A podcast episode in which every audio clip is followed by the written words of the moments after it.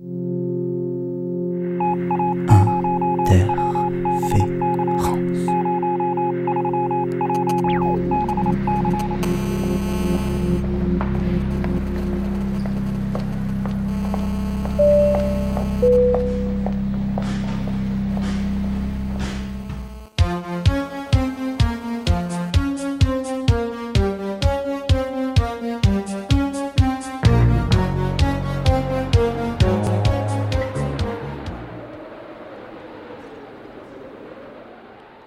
Accès refusé, excès autorisé. Bonjour, bonjour.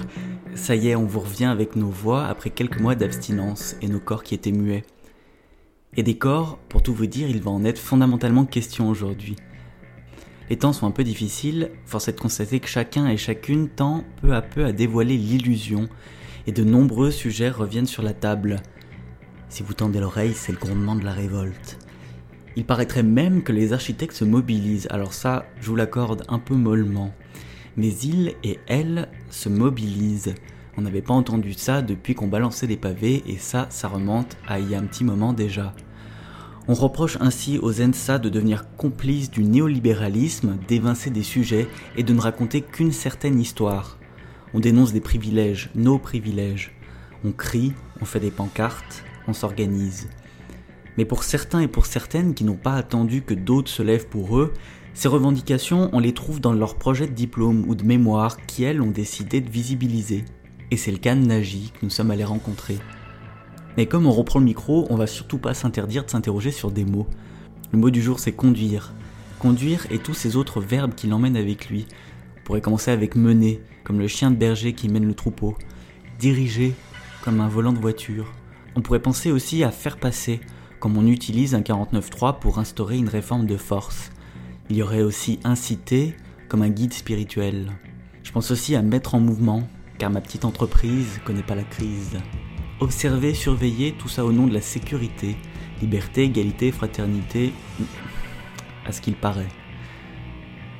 Je pense que vous nous avez suivis, aujourd'hui on va vous parler de contrôle, celui qui s'exerce sur les corps à la manière dont on nous détermine, et le rôle que peut jouer la ville, l'architecte et même l'urbaniste.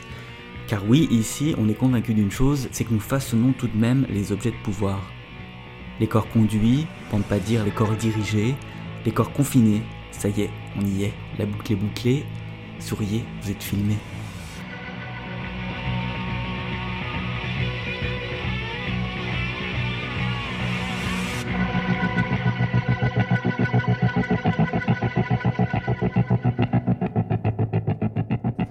On va marcher un petit peu et puis on va reprendre, on va commencer à te poser euh, deux trois questions. En tout cas, merci d'être euh, notre premier invité de cette saison, je sais pas combien d'interférences. Bah, merci beaucoup. Voilà, et puis euh, ben, on va te poser une première question, c'est comment ça va? Comment ça va? C'est comme je vous disais tout à l'heure, j'ai toujours ce sentiment de, marcher un peu dans le noir, de, de patauger, de pas trop trop savoir où, où je vais. J'ai de plus en plus de mal à dire ce que je trouve bien, mais en même temps, je sais pertinemment ce que je trouve euh, mauvais, je dirais. Et ce que je trouve mauvais, ce que je trouve mauvais, je l'ai un peu condensé dans une étude qui porte, voilà, sur euh, ce qu'on appelle conduire les corps, mais aussi sur, euh, bon, je vais parler autrement. Il y a deux jours, j'étais au séminaire de Paul Pressado à Beaubourg, c'était bondé et tout, et Paul Pressado a commencé à parler de nécropolitique. Et la nécropolitique, c'est assigner la, la, mort à, voilà, c'est une politique qui marche en éliminant des groupes sociaux de l'espace euh, public de manière régulière. Et cette question nécropolitique, c'est l'une des questions qui me travaille le plus, et c'est une question que plein de gens se sont posées avant moi, mais c'est de savoir pourquoi euh, moi, par exemple, en tant que garçon euh, qui, est, plutôt blanc, qui est bourgeois, euh, je vais jamais être confronté à des contrôles de police, et pourquoi d'autres garçons qui vont avoir mon âge, mais qui vont être racisés, qui vont vivre en banlieue, eux vont, euh, vont pouvoir mourir en fait. Ils vont euh, être livrés à la police de manière régulière et vont subir ce qu'on appelle des, contrôles d'identité. Et je ne pouvais pas continuer à, en fait, à avancer dans ma vie sans trouver une espèce de réponse à, à cette question-là, qui, qui, me hantait assez, que plein d'autres gens avant moi ont abordé, je le répète. Mais ce que j'essaie de faire, c'est en tant qu'étudiant en architecture, c'est tenter de comprendre ça à travers l'étude euh, de l'espace qui va rendre possible ces contrôles d'identité et ces morts et ces corps qui sont gouvernés, conduits et contraints. Euh, je pense qu'on peut euh, peut-être parler de la politique comme l'exercice d'une contrainte sur un corps, comme ce qui va tenter de, voilà, de, gouverner un corps, de diriger vers des objectifs auxquels il ne, comment dire, auxquels il n'est pas consentant, auquel il ne consent pas. Et c'est vraiment à partir d'une analyse des espaces où certains garçons de mon âge, mais qui sont racisés et qui vont vivre en banlieue, vont mourir, que j'ai tenté de, de travailler sur cette question-là. Alors, euh, comment ça va Sinon, là, en ce moment, c'est le, coronavirus, euh, un contrôle de plus en plus prononcé sur les circulations, justement. Il est en train de griller toutes nos questions. Oui, En ah. fait, d'habitude, on ne sait jamais si la personne elle va beaucoup parler ou non. Du coup, on a plein de petites questions et là, tu es en train d'y répondre ah bah. euh, d'un coup. Non, mais vas-y, continue. Non, mais enfin, j'ai pas non plus envie de partir dans un espèce de monologue, mais enfin, le. L'histoire du coronavirus, c'était un peu pour faire un raccord en fait avec cette question de, conduire les corps parce que j'avais, ce que j'ai lu, c'est euh, chez Michel Foucault, dans Les Anormaux, ou euh, dans Sécurité, Territoire, Population, et dans Surveiller et Punir aussi. Dans ces trois œuvres, en fait, il y a plein de, techniques de gouvernement. Et gouvernement, dans l'étymologie, ça veut dire conduire. C'est comme conduire un gouvernail, qui, voilà, qui prennent leur origine dans la ville euh, pestiférée. Donc la ville qui subit la peste, je crois que c'est au XVIIIe siècle, et ça arrive en France, je crois. Foucault l'a décrit dans Surveiller et punir. Il faut absolument empêcher que la maladie circule, et pour empêcher que la maladie circule, il faut absolument savoir euh, qui est qui, euh, où est-ce que les gens sont, euh, à quelle heure ils sont, faire des appels réguliers, faire des examens réguliers, faire des classements réguliers. Et en fait, ces, ces procédures, enfin voilà que Foucault a appelé des procédures disciplinaires qui se retrouvent vachement dans des lieux qu'on a fréquentés toute notre vie, comme l'école. À l'école, on est examiné, on est classé, euh, on nous fait l'appel quand on est petit. Enfin, ce. Bah. bah c'est des trucs qu'on sait en fait. Et moi, j'ai passé jusqu'à assez récemment, en vrai, d'où ça venait. Pourquoi ça se passait comme ça, pourquoi on était classé, évalué, etc. Et en fait, tout ça, ça prend son origine, en tout cas pour Foucault, dans la ville pestiférée. Du coup, je trouve ça assez rigolo, là, aujourd'hui, d'en revenir à cette situation de, maladie invisible qui va justifier qu'on bah, qu'on contrôle vachement les circulations, qu'on ferme des frontières, qu'on fasse des mesures de confinement.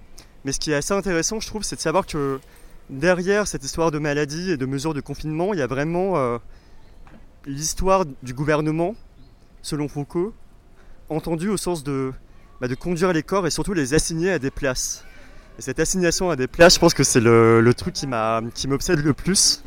Et comment on peut arriver éventuellement, si on comprend comment on nous assigne à des places à la fois sociales et spatiales, comment on peut forcer le destin? Je vais, juste faire un point. Il y a quelque chose qu'on n'a pas dit aux, auditeurs et aux auditrices, c'est qu'on se déplace aujourd'hui. Vu qu'on le thème de l'émission c'est un peu le contrôle des corps, on s'était dit que ça serait pas mal que nos trois corps qui dialoguent ils soient en mouvement. Donc là on se balade, il y a des bruits, euh, de la ville. On va essayer d'aller dans la rue d'en face, ça a l'air un peu plus tranquille. Et Léa, je crois que tu as une question. Ouais, non, on se, enfin, finalement, quand tu réfléchis un peu à, ton, Quand on réfléchit un peu à ton sujet, on se dit, mais on est surveillé dans la rue, on est surveillé, il y a plein d'infrastructures qui, qui récupèrent nos datas, euh, on est euh, classé, fiché, euh, contrôlé, examiné.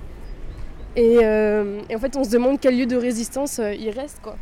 Bah alors moi j'en ai, jamais trouvé je crois honnêtement même si j'ai pu passer par enfin des, je dirais des soirées euh, de rave, enfin la culture de la rave, je pense que c'est un peu cette idée d'un lieu de résistance. On va essayer des identités différentes, on va s'expérimenter, on va se défoncer, on va être aussi dans une un espèce d'entre-soi euh, dans laquelle on va se permettre des choses qu'on ne se permet pas autrement. Et du coup, ça vient un peu euh, affronter cette assignation qui a lieu, qui peut avoir lieu en surface. Moi, j'ai vachement été marqué ces, je dirais ces dernières années par des, lieux de sortie à Paris comme le Péripat ou comme, euh, comme Champ Libre aussi. Mais c'est des lieux où euh, bon, ça reste des parenthèses en fait, ça reste des, oasis qui sont définies par rapport à la temporalité de, je dirais, de, la vie normale, quotidienne. Enfin, moi je pense, aujourd'hui à part ça, je, je, dirais pas qu'il y a un, un, lieu défini dans lequel on est, on est un peu à l'abri. Mais par contre, moi, y a... là, ça me fait penser à un texte que j'avais beaucoup aimé de, de Tiquin, qui disait que de toute manière, on va être assigné à. On, va nous, caractériser, on va nous dire qu'on est ceci ou cela, qu'on doit faire ceci ou cela, ou qu'on ne doit pas faire ceci ou cela. Et que du coup, ce qui compte, c'est pas tant d'essayer de trouver un lieu qui soit un oasis, mais c'est plutôt euh, d'être tellement de choses qu'on puisse plus nous assigner à une seule chose. En fait, eux, ils le disent comme. Euh, en fait, multiplier tous les prédicats auxquels on nous assigne pour que finalement on puisse plus euh, nous réduire ou nous identifier à une seule chose. Quoi. Je pense que ça, c'est, l'un des trucs les. ouais. Euh, du coup, on en revient à ces lieux de. Non, voilà, de la nécessité à avoir plusieurs identités, à se définir avec plusieurs termes et à se rendre euh, complexe. Et j'ai une question que j'ai beaucoup abordée dans mes travaux, c'est la désindividuation et la prolétarisation, c'est-à-dire le fait de perdre euh, du savoir dans une société euh, où on consomme beaucoup d'objets standardisés, où on, est, euh, on répète tout le temps la même tâche, où on nous assigne des gestes normaux et d'illicites, mais en fait qui nous tend à une sorte de standardisation de nos modes de pensée, de gestes et tout ça. Et en fait, cette manière de résister et de se rendre complexe et compliqué et de lever le voile, elle est hyper, euh, c'est hyper compliqué quoi. Bah, je suis totalement d'accord, surtout que les, les, espèces de routines comportementales auxquelles on peut, on veut nous assigner, enfin par des actions de normes et d'assignation à, à résidence, enfin les créations de, je sais pas, d'habitudes et de routines, ça va, en fait, en limitant le champ de ce qu'on peut faire, on va être aussi beaucoup plus vulnérable et beaucoup plus fragile. On va être beaucoup plus euh, vulnérable au hasard. Enfin, s'il y a, imaginons quelque chose qui est complètement imprévu si on est euh, juste euh, calibré sur un type d'action, de, comportement, on, enfin, on va juste pas euh, être en mesure de bricoler, d'inventer quelque chose qui soit à même en fait de faire face à quelque chose qui est imprévu. Et cet imprévu là, c'est justement ce que la, sécurité, en tout cas, essaie d'empêcher à tout prix, je pense. Donc, enfin, derrière, c'est comment dire, ouais, ces assignations à identité, il y a, je pense, qu'il y a toujours cette volonté de, de faire en sorte que quelque chose de réellement imprévu ne puisse pas avoir lieu. Et je pense euh, comment on fait euh, pour que du réellement imprévu ait lieu, quoi. Enfin, comment euh, arriver à comment dire, en fait, aimer le hasard, ne plus avoir peur de quelque chose qui soit imprévu. Enfin, je parle d'imprévu parce que derrière la manière dont la, police ou l'État va légitimer en fait ces actions de répression, de coercition, les mesures qu'elle va prendre, c'est toujours des mesures de sécurité, quoi. Mm. Enfin, les mesures de, de contrôle d'assignation, c'est toujours le, voilà, le, mot de sécurité. Qu'est-ce que c'est que la sécurité? Enfin, Moi j'ai travaillé sur ça, j'essaie de voir qu'est-ce qu'on veut dire par sécurité, parce qu'on voit plein de gens qui se font voilà, éborgner, qui perdent des mains. Euh, bon, les violences policières c'est hyper vieux quoi. Mm-hmm. C'est pas quelque chose qui est apparu euh, pendant les Gilets jaunes, ça fait. Euh, c'est pas nouveau. C'est pas du tout nouveau. Moi j'essaie de. En fait, il n'y a, a, pas forcément besoin de consulter une littérature hyper engagée anti-police pour le savoir. Il suffit d'aller sur le site. internet de la préfecture de police pour voir en fait qu'est-ce que la police dit sur elle-même et c'est ce que j'essaie de faire en fait de voir chaque fois les acteurs de la sécurité, qu'est-ce qu'ils disent sur la sécurité? Donc c'est la police, c'est euh, les différents ministères de l'État, et ça va être euh, tout le complexe militaro-industriel français qui va à la fois armer la police, fabriquer des armes pour la police, fabriquer ces dispositifs de sécurité, fabriquer les complexes de vidéosurveillance, fabriquer les frontières intelligentes dans les aéroports. Et la notion de sécurité est omniprésente en fait. C'est vraiment le truc qui revient en permanence pour légitimer pour donner vraiment une forme de légitimité symbolique euh, à ce qui est voilà, le, monopole de la, de la force euh, entre guillemets légitime. Quoi. C'est la, la manière dont, Max Weber l'entend, tout le monde le sait, mm. je vais pas répéter un truc qui est évident. Et voilà, cette notion de sécurité, elle est... Euh, si, on, voilà, si on voit le site de la, de la police, pour eux la sécurité c'était Qu'est-ce que ça veut dire pour la police, notamment genre 15e euh, siècle, 17e siècle, même au 12e siècle C'est d'empêcher qu'une certaine catégorie de population circule. Hmm. Voilà, il y, y, a des corps qui ne doivent pas circuler, c'est écrit noir sur blanc euh, sur la page de la préfecture. Ça va être les, vagabonds, les marginaux. Voilà, c'est ce que la, préfecture donne. Et on en revient un peu, parce qu'on se demande un peu euh, quelle place ont les architectes ou les urbanistes dans, cette, dans ce système-là. Et quand on voit, enfin moi je trouve que le truc le plus évident c'est euh, les projets modernistes euh, ou euh, hygiénistes de, de, HLM et de banlieue qui sont clairement représentatifs d'un État néocolonialiste et qu'ils ont carrément parqué des corps racisés en enlevant des écoles ou en enlevant des crèches ou alors que c'est pas forcément bien desservi, les infrastructures elles sont médiocres, il y a une violence policière qui est incroyable, enfin tout ce qu'on sait désormais sur les expérimentations d'armes létales mm. sur les corps et, et En fait, quand tu regroupes ça à ce que tu viens de dire, et avec la manière dont on a dessiné, on a donné les objets de pouvoir pour pérenniser un système ou le mettre en place, et la police en fait son terrain de jeu et limite la circulation de ces corps-là racisés, on se dit qu'on a vraiment un rôle à jouer, on doit se politiser, et pourtant dans les écoles, enfin c'est des cours pour moi qui, devraient être nécessaires et on ne les a pas. Et bon, après, il y a quelques profs là, qui essayent de donner des pistes, mais on, a un vrai, euh, on a un vrai rôle à jouer en fait, je trouve. Bah, je pense que dans les écoles, moi, je pense que ça s'explique par le fait que l'école, de manière générale, elle sert à conserver le pouvoir bourgeois et exclure les autres classes sociales de ce pouvoir-là. Du coup, il va y avoir une absence euh, bah, systémique de fait de ce genre de cours. Et les profs qui vont en parler, bah, de fait, vont être marginaux. Enfin, c'est, en fait, c'est le système qui produit cette, euh, cette espèce de régularité qui fait qu'on a très peu de cours, euh, de cours politisés. En fait, même que ces questions, on n'arrive pas. Euh, bah, elles sont gênantes. elles sont gênantes. Enfin, toi, quand tu as présenté ton PFE, on t'a félicité, notamment parce que c'est des questions qui devaient rentrer dans l'espace et qui ne, pointent jamais le, bout de leur nez à l'école. Et toi, tu l'as fait, ça a créé un espace, on pouvait enfin parler de ça en fait. Cette, bah, déjà, c'est vrai que le rendre visible, enfin montrer comment ça marche et aussi en fait arracher ce qui a l'air d'être exceptionnel Enfin, ne plus parler de violence policière, mais parler de système policier, par exemple. Enfin, c'est des choses. Euh, c'est seulement lorsqu'on va vraiment parler, analyser euh, la manière dont ça marche, qu'on va cesser d'être euh, surpris ou, croire qu'on est face à des choses exceptionnelles qui, du coup, comment dire, sont disqualifiées dans leur gravité parce qu'elles seraient exceptionnelles. Quoi. Voilà, des violences policières. Et cette je sais je pense que dans l'école, en fait, il y a, moi je trouve que c'est pas seulement par rapport à la sécurité, mais aussi par rapport euh, à, l'économie, par rapport à plein de sujets. Mm. Moi je me sens totalement démuni. Euh, lorsque je vais enfin, rentrer sur euh, ce qu'on peut appeler le marché du travail, c'est une notion que je déteste. J'adore Bernard Friot quand il, quand il, crache sur cette notion-là en disant que, mm. voilà, je vais pas refaire Bernard Friot, mais c'est l'école nous donne. Enfin, moi, j'en arrive vraiment à la conclusion après, genre toute ma vie passée euh, à l'école, au collège, au lycée, à l'université, que c'est Enfin, c'est des profs qui peuvent éventuellement apprendre à des, à des, étudiants à être profs à leur tour, mais ça va pas euh, te donner de, des outils de manière à prendre pouvoir en fait sur, euh, sur ta vie, je pense. En fait, je trouve qu'on en revient un petit peu à Althusser sur les appareils idéologiques de l'État et en fait, justement, comment tu façonnes des bons citoyens et des bonnes citoyennes qui font pas de remous, quoi. Et c'est vrai que dans ce sens-là, les ENSA marchent très bien. Et c'est un, un, peu problématique. Alors que justement, euh, l'université ou euh, l'école supérieure, c'est quand même aussi fait pour euh, créer des outils critiques et permettre de développer des concepts, faire des recherches et avoir des avis qui, qui peuvent un peu se dissocier d'une certaine norme. Et c'est vraiment dommage qu'on perde cette, cette avis critique en fait. Et ça me faisait aussi penser ce qu'on disait tout à l'heure. par exemple, là, ce week-end, il y a eu des violences policières qui ont été orchestrées contre des marches féministes. Et il y a plusieurs euh, choses qui sont apparues sur Twitter.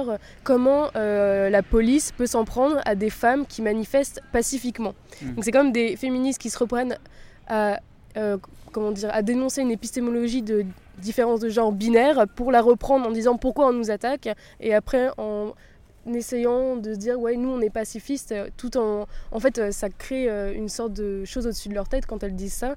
C'est que euh, ça veut dire que quoi les revendications dans les banlieues ou la, lutte des classes elle est pas pacifiste. Enfin il y a tout en fait au fur et à mesure qu'on avance chaque classe socio-économique et culturelle chaque mouvement se rend compte que la violence est un système et c'est une violence étatique.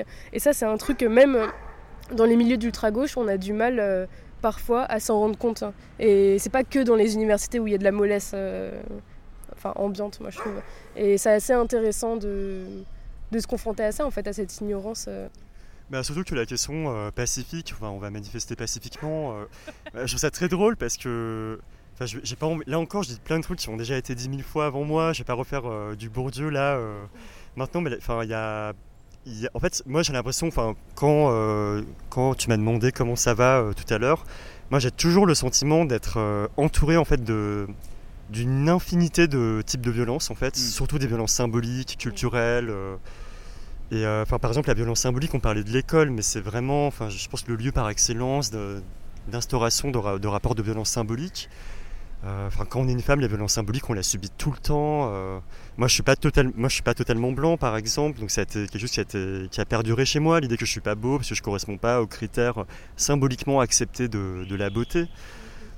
quand on parle de pacifisme, en fait, je vois, je vois pas de quoi il parle en fait. C'est-à-dire que je trouve que ça montre une cécité totale envers le fait que on est totalement constitué, enfin depuis la naissance, par des rapports de violence qui soient Mm. symboliques. Mm. Ou, euh, et quand je parlais des garçons, euh, là encore un truc qui a déjà été dit mille fois, mais euh, que moi ça, ça, me- ça me pose problème que des gens de mon âge euh, meurent dans les mains, entre les mains de la police. Alors qu'ils sont à, je sais pas, à, à 10 stations de métro de là où j'habite, alors que moi je n'ai jamais été confronté à la police. Et je vois, en fait, l'idée de, de toujours confiner la violence euh, dans un système manichéen, la violence c'est mal et Oui. le pacifisme c'est bien, c'est, je pense que c'est juste un énorme déni de la réalité qui fait que notre propre place sociale, elle existe en raison d'une violence qui est que nous, en tant que blancs bourgeois, on va euh, avoir la vie qu'on a maintenant. Et ça, c'est complètement complémentaire de l'exclusion euh, bah, d'une série de personnes majoritairement racisées. C'est majoritairement toujours le même, euh, la même partie du corps social qui est touchée. Et ces personnes-là vont se retrouver voilà, en prison ou à dealer ou à faire des choses que les- que l'État reconnaît comme étant euh, illégales. Mais elles le font pas parce que, euh, enfin voilà, le discours de droite, parce qu'elles elles seraient euh, étrangères ou immigrées ou je sais pas quoi. non. Et c'est parce que, enfin, il y a un système de violence étatique qui a fabriqué, qui produit ces personnes-là comme, comment dire, ça va produire leur situation socio-spatiale et, in fine, des situations de prison, de contrôle d'identité. Moi, j'essaie d'en parler dans, dans ce que j'ai écrit, en fait, en tentant de voir que, enfin, j'ai j'ai voulu m'intéresser justement aux grands ensembles, quoi. Enfin, notamment les grands ensembles euh, hyper hygiénistes, euh, propres et les rapports qu'on a à ces populations-là. En général, nous, quand on pense grand ensemble, on pense à, immédiatement à ghetto alors que c'était pas du tout le cas en fait avant et alors- ou alors c'était pas des ghettos euh, de personnes euh, racisées les grands ensembles au départ c'était des ghettos de personnes blanches Ouais. c'était une classe euh, comment Les travailleurs. ouais hein. les travailleurs c'était exactement Mm. bah, des travailleurs blancs qui euh, adhéraient massivement au parti communiste ces quartiers là ont été construits dans des quartiers communistes et les quartiers communistes pendant la guerre d'Algérie ne, ne pouvaient pas concevoir qu'on puisse intégrer euh, en fait des personnes racisées dans ces logements sociaux qui à l'époque incarnaient le progrès, qui incarnaient un, conf- un confort de vie qui était majoritairement complètement indisponible en fait euh, en centre-ville. Je rappelle qu'en en 68 il y a que euh, quelque chose comme 30%, je sais pas exactement quel est le chiffre, mais il y a qu'une minorité des logements qui ont une salle de bain et un confort qu'on trouve minimal aujourd'hui. Et en fait, enfin, par rapport aux logements sociaux, enfin, les, euh, il faut, j'aimerais bien rappeler quand même, je pense que c'est un truc que peu de gens savent, mais que le- la loi euh, de 1894, je crois, jusqu'à 1968, interdisait la- l'accès aux logements sociaux euh, aux étrangers. Quoi. Donc les étrangers en fait étaient exclus d'office, du coup ils se retrouvaient dans des bidonvilles. Euh, donc ça c'est un racisme qui est légal. En plus de ça, il y a le racisme municipal, des communes communistes qui veulent pas que des, des gens euh, qui viennent d'Algérie par exemple puissent se retrouver avec euh, bah, une- le- leur électorat dont les enfants peuvent peut être en train de combattre en Algérie. Je revois aux articles d'Olivier Masclé sur ça. Et en même temps, il y a en plus le, bah, le- ce que Françoise Vergès ou d'autres auteurs vont appeler le continuum colonial, qui est bah, cette, les, les ensembles de pratiques racistes et arbitraires de la police contre euh, bah, des groupes de population racisées à la fois dans les colonies, euh, aujourd'hui dans les colonies départementalisées, et puis toujours aujourd'hui dans les quartiers dont les grands ensembles, lorsque les populations blanches sont parties, là encore parce que le gouvernement a, lancé la circulaire Guichard, euh, donc elle lance le, pavillonnaire, et en lançant le pavillonnaire, elle, elle, euh, conseille fortement aux classes moyennes blanches de quitter ces bâtiments-là.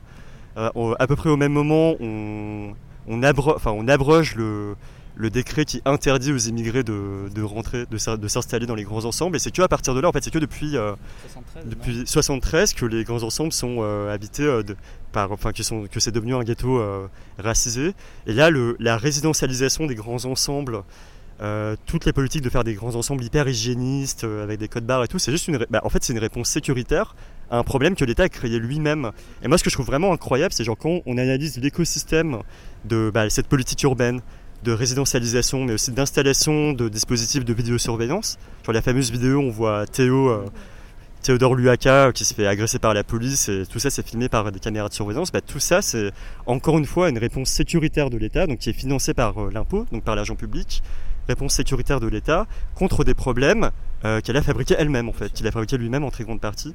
Et ça, du coup, voilà. Enfin, juste pour en revenir à la question de base, euh, le, le pacifisme, euh, enfin, Ouais. c'est une abstraction absolue, quoi. Et puis dans cette idée aussi de continuum, ce qui est hyper enfin, marrant, c'est la formation de la BAC. C'est pareil, c'est un truc qui dérive d'une pratique colonialiste.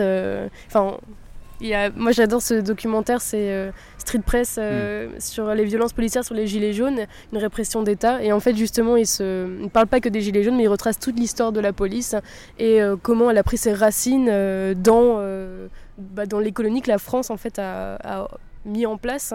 Et même maintenant, les armes qu'on a, la manière dont ils les utilisent, en fait, c'est ouais, une continuité. quoi. Et on en revient aussi du coup au titre de ton mémoire, Conduire les corps. Et ça, je trouve que c'était c'était bien trouvé.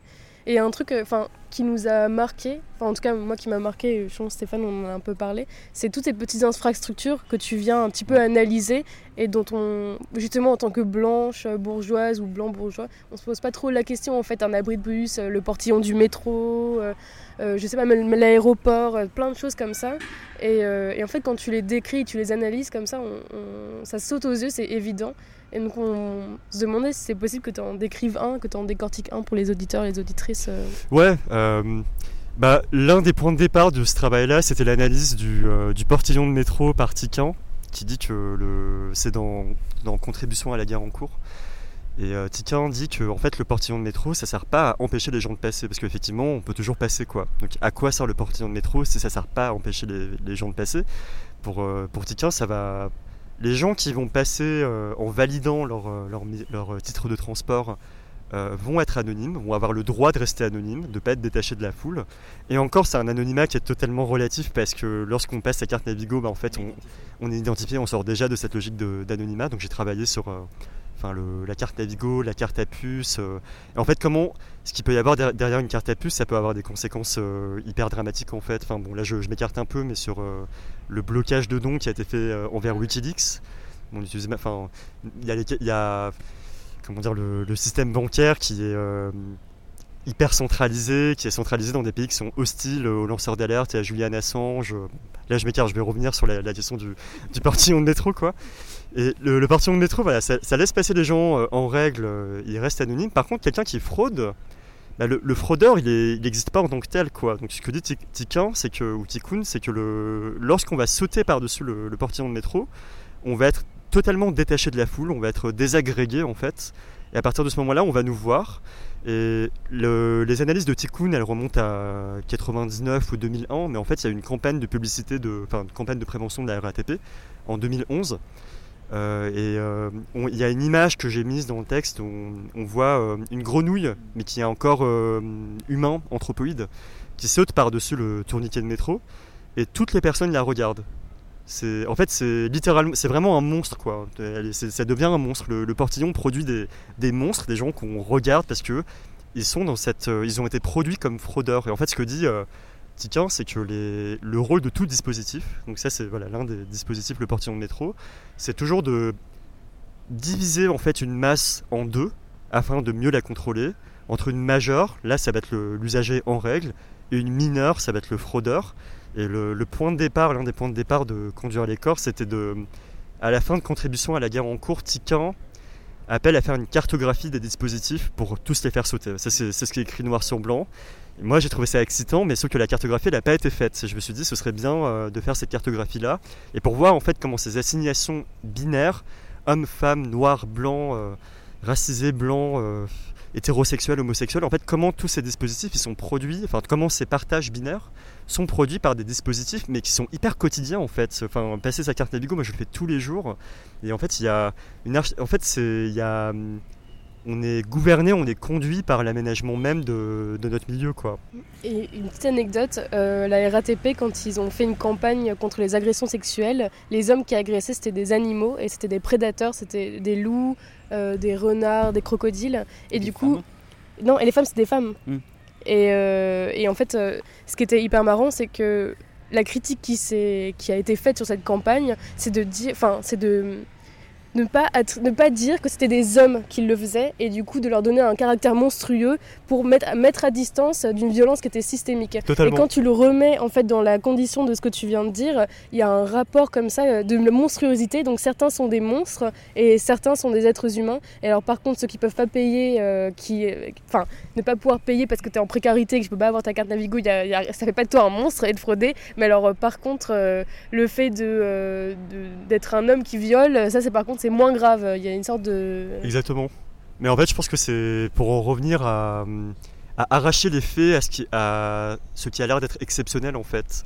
Je pense que l'idée même de là, le concept de dispositif qui a été vachement approfondi par Foucault, Agamben et euh, Tiquin, c'est euh, bah, en fait montrer comment euh, ce qu'on croit voilà, être euh, bah, par exemple un, animal. Quoi. Donc, euh, le, viol, c'est, une, une exception. Le, euh, la fraude, c'est une exception. Ce sont des actions monstrueuses. euh, en fait, ouais, vraiment arracher euh, des actions violentes de leur euh, exceptionnalité. En fait, cette, manière de, faire de ces actions des choses pseudo-monstrueuses et pseudo-exceptionnelles, je pense que c'est un outil essentiel de la violence symbolique qui doit cacher euh, le fonctionnement, son fonctionnement en fait, qui doit cacher euh, la manière dont elle va rendre certaines choses légitimes ou illégitimes, et comment en fait cet ordre-là, il est, enfin, il est complètement arbitraire et construit, et on a besoin de faire en sorte qu'on puisse ne pas percevoir le système de domination qui procède à ces euh, partages en fait complètement arbitraires. Enfin, noir, blanc, homme, femme, euh, fraudeur, euh, usager en règle, c'est je trouve ça incroyable en fait comment ces trucs qui, qui sont tellement ancrés en fait dans notre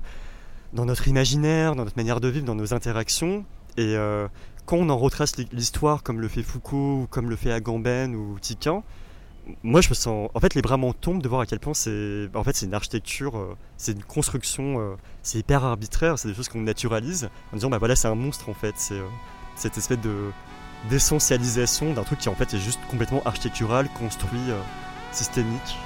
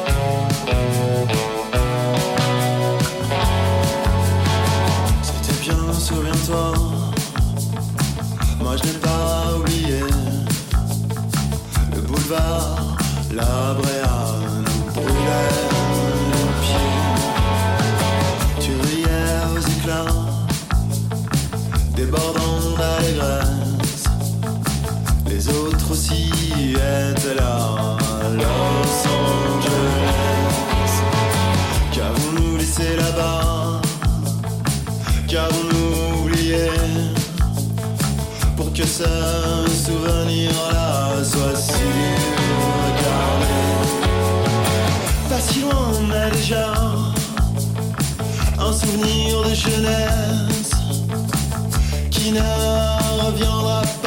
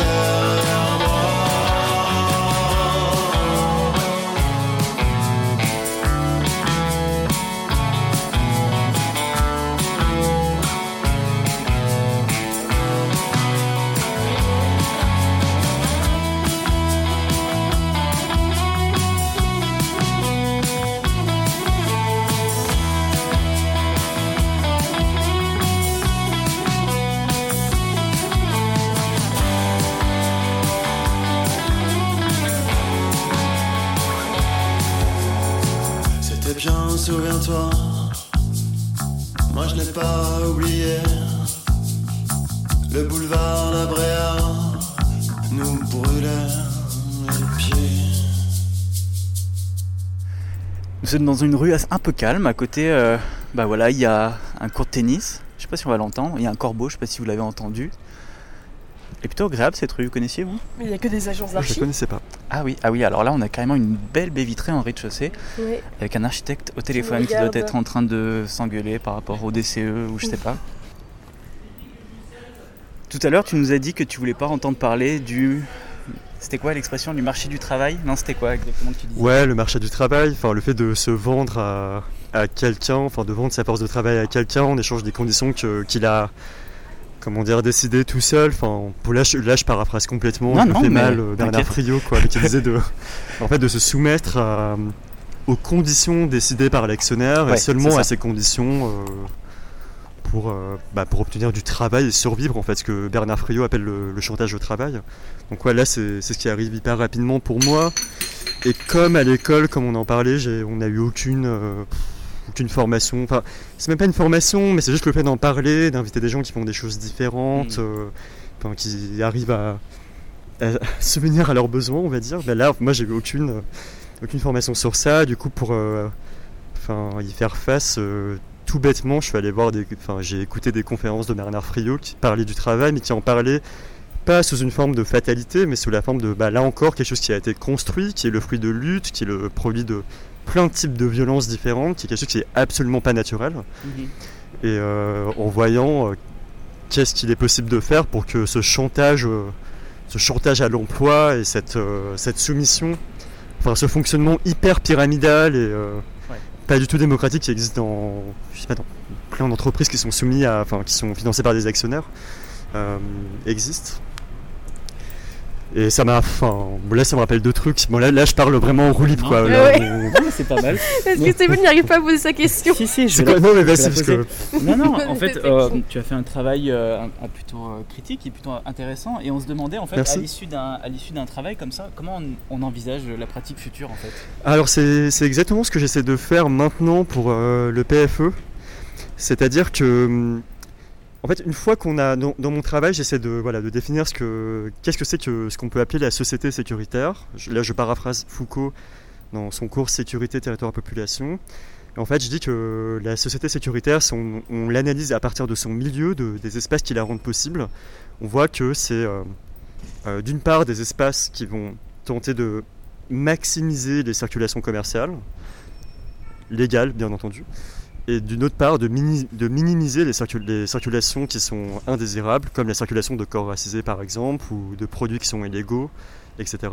Et euh, bah, là je raconte un peu le, le taf que j'ai fait, mais euh, à la fin je disais qu'il y a un endroit que je trouve hyper, euh, comment dire, paradigme en fait, un endroit qui est vraiment un modèle de, de ce fonctionnement-là, c'est les aéroports internationaux. On a lorsqu'on va aller dans la, le- l'espace où on va enregistrer ses bagages, et on va passer par des contrôles de sécurité, on va passer la frontière, on va passer une frontière, euh, on va scanner son passeport, etc. Ouais, vas-y, dis-moi. Non, non, non. Mm. oui, je, je crois que j'ai un problème de micro, mais c'est pas. On va gérer ça. Une frontière économique aussi. Et c'est une frontière économique, bah, c'est l'espace Schengen. Et euh, bah, là encore, en termes de dispositif, euh, j'ai analysé le PARAF, qui est, c'est une frontière automatisée. On scanne son passeport, ensuite on rentre, il y a une reconnaissance euh, bah, biométrique, c'est-à-dire au niveau du visage, des empreintes digitales. Et en fait, ce qui se passe à ce moment-là, pour euh, que les portes s'ouvrent du PARAF, il faut qu'il y ait une identification qui se fait au niveau de fichiers qui sont partagés à l'ensemble de l'espace Schengen. En fait, l'espace Schengen détermine des corps qui ne doivent pas circuler dans l'espace dans l'Union européenne. Euh, la France détermine aussi des corps qui ne doivent pas circuler dans l'Union européenne. Il y a en plus de ça la troisième couche qui est celle de l'arbitraire éventuel de la police aux frontières. Bon, j'ai travaillé sur ça et aussi évidemment euh, le financement et l'installation des, passages euh, des paraphes en fait qui sont bah, qui sont installés par Thales, qui sont financés par de l'argent public encore une fois. On est aussi contrôlé par des entreprises de sécurité privée qui ont remplacé la police, c'est-à-dire que l'État renonce aussi en partie à ses monopoles. Euh, la police, c'est en fait à contrôler les bagages et à palper les gens et à fouiller les, valises jusqu'en 95. Ensuite, ce monopole a été sous-traité à des compagnies de sécurité privée qui elles-mêmes ont un droit du travail qui n'est pas du tout respecté. Je renvoie enfin, notamment aux articles de Marc Andeveld dans le monde diplomatique euh, qui parle de ça, en fait, de la sous-traitance euh, des bagagistes, comment les bagagistes en fait portent énormément de poids. Euh, leurs locaux syndicaux ont été saccagés plusieurs fois. Ils ont fait grève en 2011, je crois, à la fin de 2011, parce qu'ils gagnaient tellement peu d'argent, ils avaient des conditions de travail tellement stressantes que c'était juste pas possible. Du coup, on passe tous ces, tous ces stades de contrôle, de contrôle hyper tatillon, hyper pointilleux. On va vraiment être palpé. Enfin, c'est un niveau de contrôle hyper. moi, je connais, je connais aucun autre endroit où on est plus contrôlé qu'à l'aéroport. Et donc ça c'est la partie, c'est la première partie de la, société sécuritaire, c'est contrôler, minimiser les circulations indésirables.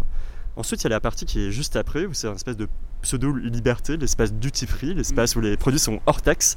Donc c'est cette, liberté, en fait, euh, en tout cas dans le vocabulaire. Et je renvoie un super chapitre de Pierre Bourdieu dans Contrefeu qui s'appelle La pensée Tite Meilleur, T-I-E-T-M-E-Y-E-R. Je prononce très très mal l'allemand, mais c'est un ministre des économies allemand euh, de 80, qui était au ministère en 95, je crois. Et en fait, Bourdieu fait toute une analyse de son lexique. Et en fait, son lexique, c'est vraiment le lexique de la liberté, de la libéralisation, de la flexibilité. Euh, je crois qu'on en revient à Lordon euh, qui te dit que hmm. le capitalisme néolibéral, euh, c'est te titiller par les affects de joie et euh, sur la consommation et le désir d'acquérir. Et la liberté, c'est ça, c'est d'être toi-même en achetant. Quoi.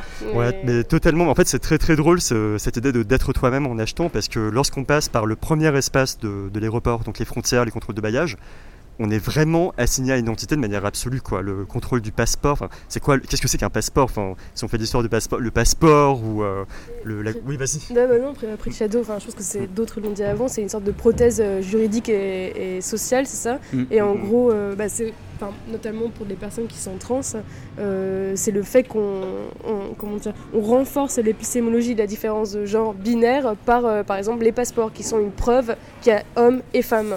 Et il y a ça par exemple. Et donc on te, on qui tu es, tu es soit homme, soit femme. Et il y, a, y a tellement de choses à dire sur euh, ces petits bouts de papier. C'est une vraie prothèse en fait de l'État. Je trouve ça hyper intéressant. De, totalement. Mais en fait, euh, ce qui est incroyable, c'est à la fois on te dit euh, qui tu es, et ensuite on va doublement te dire qui tu es avec leur don quand tu rentres dans l'espace du free. En fait, là, c'est question de, passage automatisé rapide aux frontières extérieures, donc le paraf. Ça sert non seulement, enfin, le but Là encore, euh, on, prend la méthode de Tican. À quoi sert le paraf la, réponse euh, qui est pas hyper intelligente, c'est de dire ça sert à renforcer les contrôles. Ce qui est le cas, ça sert à renforcer les contrôles. Mais la réponse que j'ai trouvée chez le fournisseur, enfin l'entreprise du complexe militaro-industriel français qui installe les parafs, Gemalto qui appartient à Thales, c'est de dire qu'en en fait on va accélérer la cadence des passages euh, non pas parce qu'on a envie que les gens gagnent du temps pour eux-mêmes ou pour que ce soit plus pratique, mais c'est parce qu'en fait, en gagnant du temps, en fait, le complexe, c'est parfaitement que ça va être hyper stressant, toutes, les, phases de contrôle pour arriver en fait euh, à rejoindre la zone d'embarquement. Et une fois qu'on passe les frontières euh, biométriques, en fait, le stress retombe on va mieux et là on peut consommer en fait. Et en fait il s'agit de libérer du temps pour la consommation et là on, arrive en fait à qu'est-ce que, qu'est-ce que je suis, je suis ce que, voilà, ce que, ce que j'achète, ce que je consomme et en plus on va être, non seulement c'est, des objets, c'est des marchandises qu'on va acheter, mais enfin la marchandise comme un rapport social et là on va être euh, en plus dans un espace avec tous les dispositifs de publicité de Jean-Claude Déco qui sont aussi à Paris, qui, euh, sont, qui prolifèrent avec le mobilier urbain euh, dans des partenariats publics-privés. Après, moi, la privatisation, comme je tiens à dire que je suis pas contre essentiellement oh, la privatisation. Je, je mets aucun jugement moral sur le fait de privatiser quelque chose ou non, mais moi ce que j'aime pas, ce que je trouve juste hyper nul, c'est euh, qu'en fait cette privatisation elle marche comme une expropriation surtout et qu'il faut quand même rappeler l'histoire des aéroports de Paris qui ont été construits sur des terres agricoles qui ont été expropriées au nom d'un bien public, ok donc euh, raison d'État. Ensuite les aéroports ont été construits avec de l'argent public là encore et lorsqu'on les privatise, bah, qu'est-ce qu'on fait en fait c'est trois vols en fait, trois vols qui se succèdent donc euh, la privatisation j'ai rien contre euh, essentiellement mais ce genre de privatisation faite par des gouvernements qui protègent leurs intérêts de classe comme la République en marche, ça j'en ai vraiment ras le cul. Surtout qu'avec le 49.3, il n'y a plus de doute, on est dans une oligarchie. Hein. Là, c'est... D'ailleurs, c'est vrai. je quoi voulais rester là-dessus, mais si tu avais Non, autre chose... je voulais juste dire que, du coup, pour la synthèse euh, à ta question, donc, euh, Najib va être un architecte euh, qui pratique, mais qui reste politisé. Parce que c'était ça la question de départ. Ouais, c'est compliqué. En fait, il y a en, grande référence que j'ai d'archipolitisé, mais qui font pas vraiment de l'architecture premier degré. C'est genre euh, forensic architecture, voilà, qui utilise des outils d'architecte pour euh, bah, rétablir en fait la vérité et enfin, démanteler les, récits euh, légitimes de violence symbolique, en plus de la violence physique qui a déjà été faite sur des, des corps racisés notamment. Et après, donc moi, ce que j'aimerais... bah, par rapport au projet de fin d'études, j'essaie de, rendre visible ce que c'est que le néolibéralisme et tenter de comprendre le néolibéralisme à partir d'un espace en fait où, euh, au lieu d'être dans la critique qui est assez attendue et comment dire régulière dans les milieux de gauche, enfin, le néolibéralisme c'est vraiment ce qui est mauvais quoi, c'est un peu l'autre quoi. Bah là j'essaie de dire, euh, imaginons qu'on est vraiment néolibéraux, qu'on radicalise les tendances néolibérales. Le néolibéralisme de base quand même il n'y a pas d'État, il n'y a aucun État, donc il n'y a pas d'État-nation, donc éventuellement il n'y a pas de discipline, etc. etc., etc. C'est là où on parlait d'anarcho-capitalisme. Ouais, euh, exactement. Bah, l'anarcho-capitalisme, c'est ça en fait. Je crois, alors, je crois qu'il y a plein de nuances et je ne les connais pas très bien, mais je crois que néolibéralisme et anarcho-capitalisme, à l'origine, avec des penseurs, enfin des écrivains comme Friedrich Hayek ou Ludwig von Mises, c'est quand même des auteurs qui sont hyper anti toute forme de régulation euh, étatique et ça pose aussi des questions. Donc je pense que c'est pas un truc qui est complètement à rejeter et qui permet. euh, il y a peut-être une manière, avec des outils architecturaux, de radicaliser les tendances néolibérales pour mieux les comprendre au lieu de les. euh, les accuser, les juger systématiquement comme on a l'habitude de faire, même si je suis le premier à pouvoir le faire aussi euh, par ailleurs. Merci Navi Bah, Ouais, merci beaucoup merci à vous. beaucoup. pour Merci. ce moment passé avec nous. Je pense que tu auras mis un joli coup de pied dans la fourmilière. Ouais. On est, on est content, on verra Ouais, ce que ça donne. Et puis, euh, bah, je sais pas, on essaiera de mettre ton contact quelque part si les gens veulent te parler ou discuter avec toi ou Avec s'arrêter grand pour plaisir. Oh, Ah bah, quoi, Merci, non j'ai besoin de vous. ça se rapproche. Oh non Ah, ça va, c'est en juin. Quoi Ça se fait en 6 C'est mois un diplôme. Ça se fait Oh, en 6 mois un diplôme, euh, Léa, non Mais ouais, Nous, on avait Non, 4 je mois. Oui, ça fait 4 mois. Merci à tous. Ouais, Merci. On, À bientôt. petite- on se dit à bientôt. ouais. Merci Navi, bon courage, Merci bonne à toi. route, Merci. bon vol. Bon, bah, on va aller boire une bière là. Ouais, ouais, allez, c'est parti.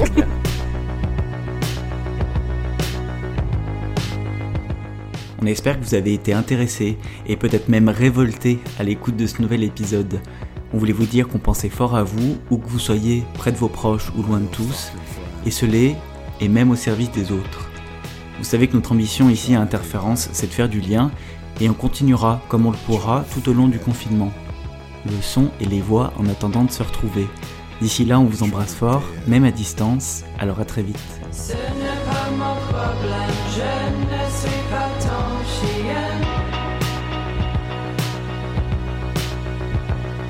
Ce n'est pas mon problème, je